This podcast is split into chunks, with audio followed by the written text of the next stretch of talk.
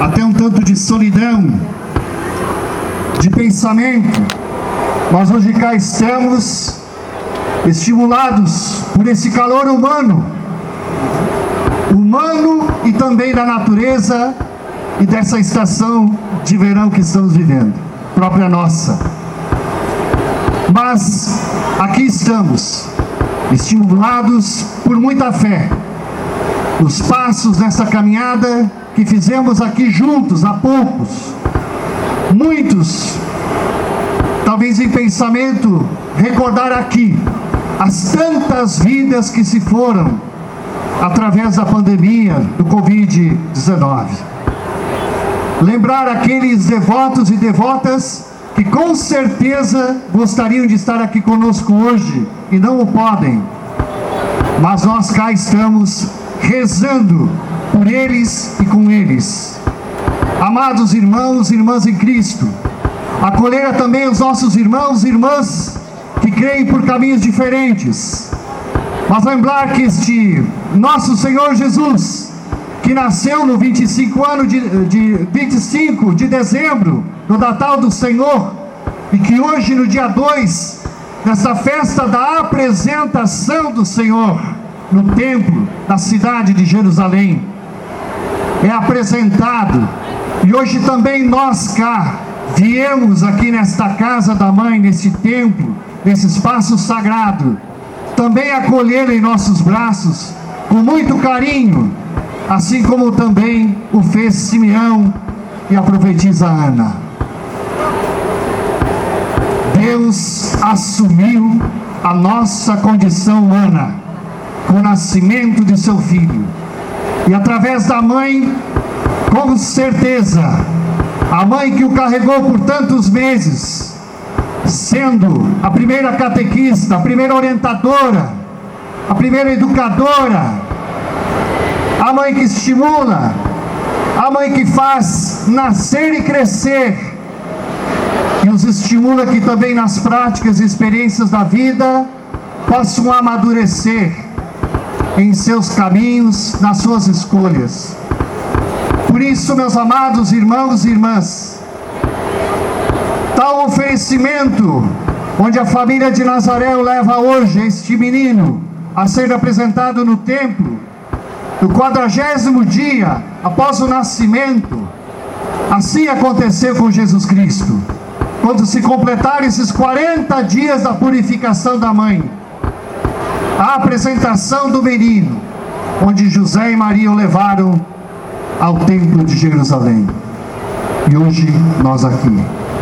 Por isso mesmo, esta festa, volto a dizer, é celebrada nesse dia 2 de fevereiro, quadragésimo dia após o Natal do Senhor. Escutamos a primeira leitura, a profecia que dá espada de dor com relação à Virgem Maria, pois o velho Simeão, que representa a realização de toda a promessa do Senhor, ao profetizar se dirige à mãe. Este menino vai ser causa tanto de queda como de reerguimento de tantos em Israel. Ele será um sinal de contradição para muitos, mas também assim serão revelados os pensamentos em muitos corações. Quando Simeão carrega o menino em seus braços, é como que carregar aquela luz que ilumina, que dissipa as trevas, que dá certeza que é preciso sim caminhar com fé e esperança, sem jamais se cansar, sem jamais desistir. E acolher o menino nos braços nos dá aquela sensação de caminho feito, de vida vivida, de promessa realizada de acolher aquilo que o Senhor prometeu e fez acontecer a todos nós. Há pouco ouvimos a oração do dia que menciona a humanidade do Cristo, a sua apresentação ao templo, como também pede a Deus a purificação do nosso coração.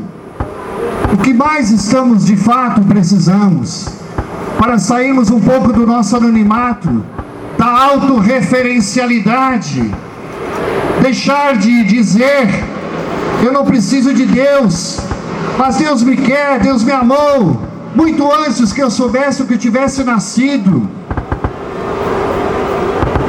Ele confia em nós, Ele assume nossa certeza, assume as nossas, eu diria assim, as nossas insensibilidades, nossos medos, nossas angústias, nos purifica e nos ilumina com Sua luz, para que se dissipem também todas as trevas, dúvidas em nossos corações. Por isso, meus amados irmãos, Jesus Cristo, de fato, é aquele que caminha conosco, que está ao nosso lado e não nos deixa desistir da nossa caminhada de fé. Jesus é um de nós, porque assumiu a nossa condição. Ele, em sua divindade, também nos faz termos dentro de nós a pertença divina, a pertença eclesial, a pertença de filhos e filhas amados por Deus, queridos por Deus amados como o amor de mãe, que entende a tudo e a todos.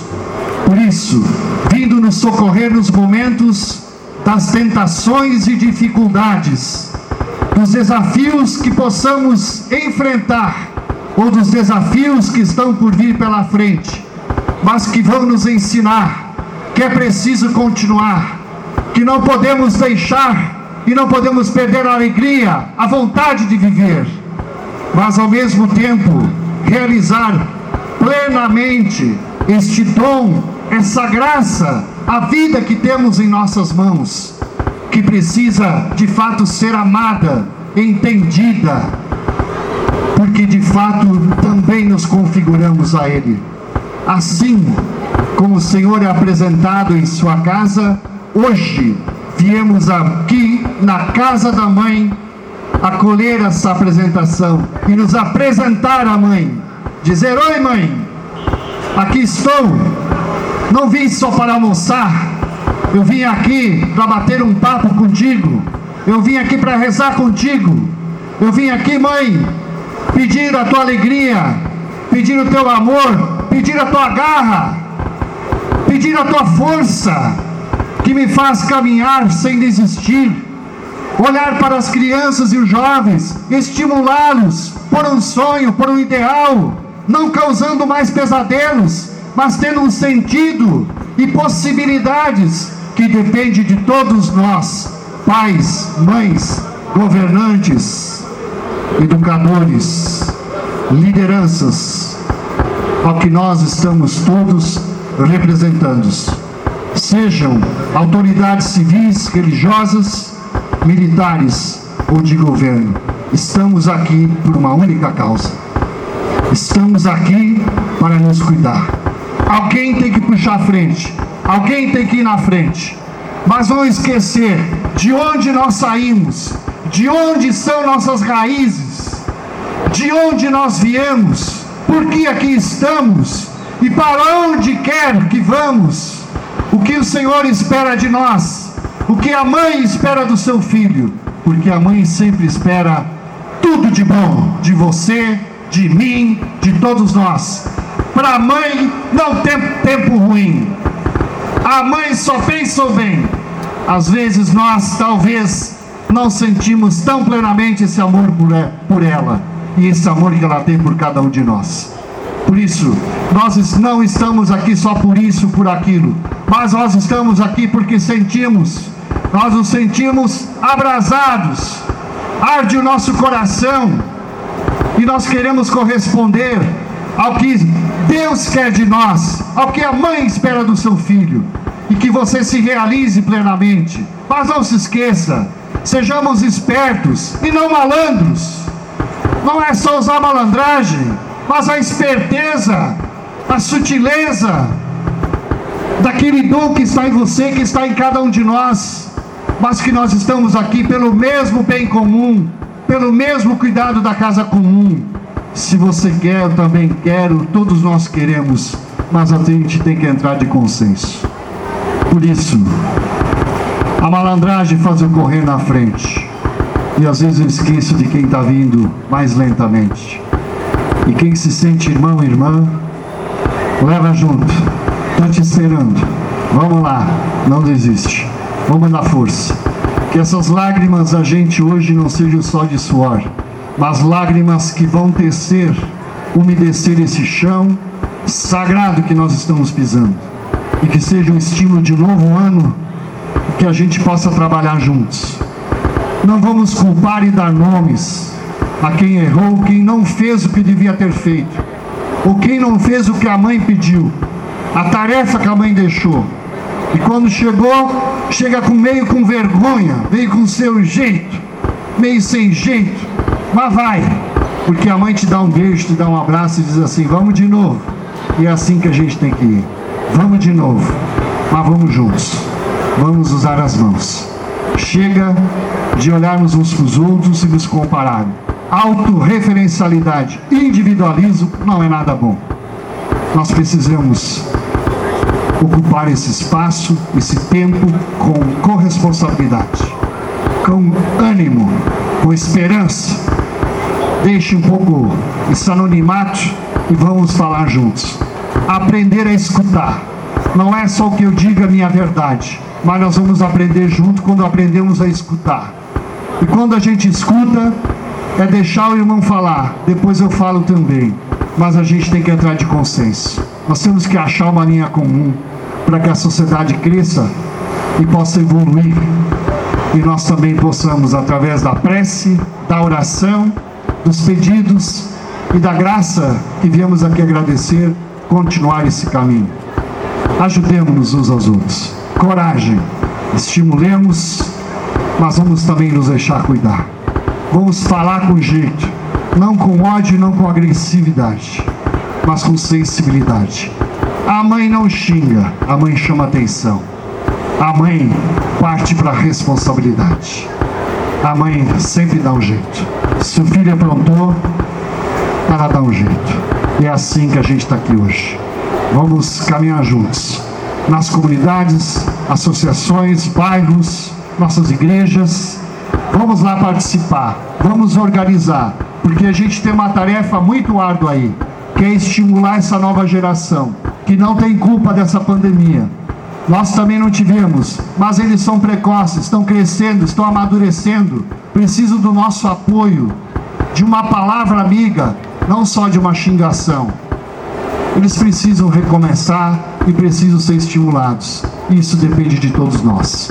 Por isso, formação de comunidade, de grupos de encontro, de reflexão, de estudo, de reza, mas que nos faz andar em frente. Avante, meu povo, com alegria, com fé e com muita esperança no coração.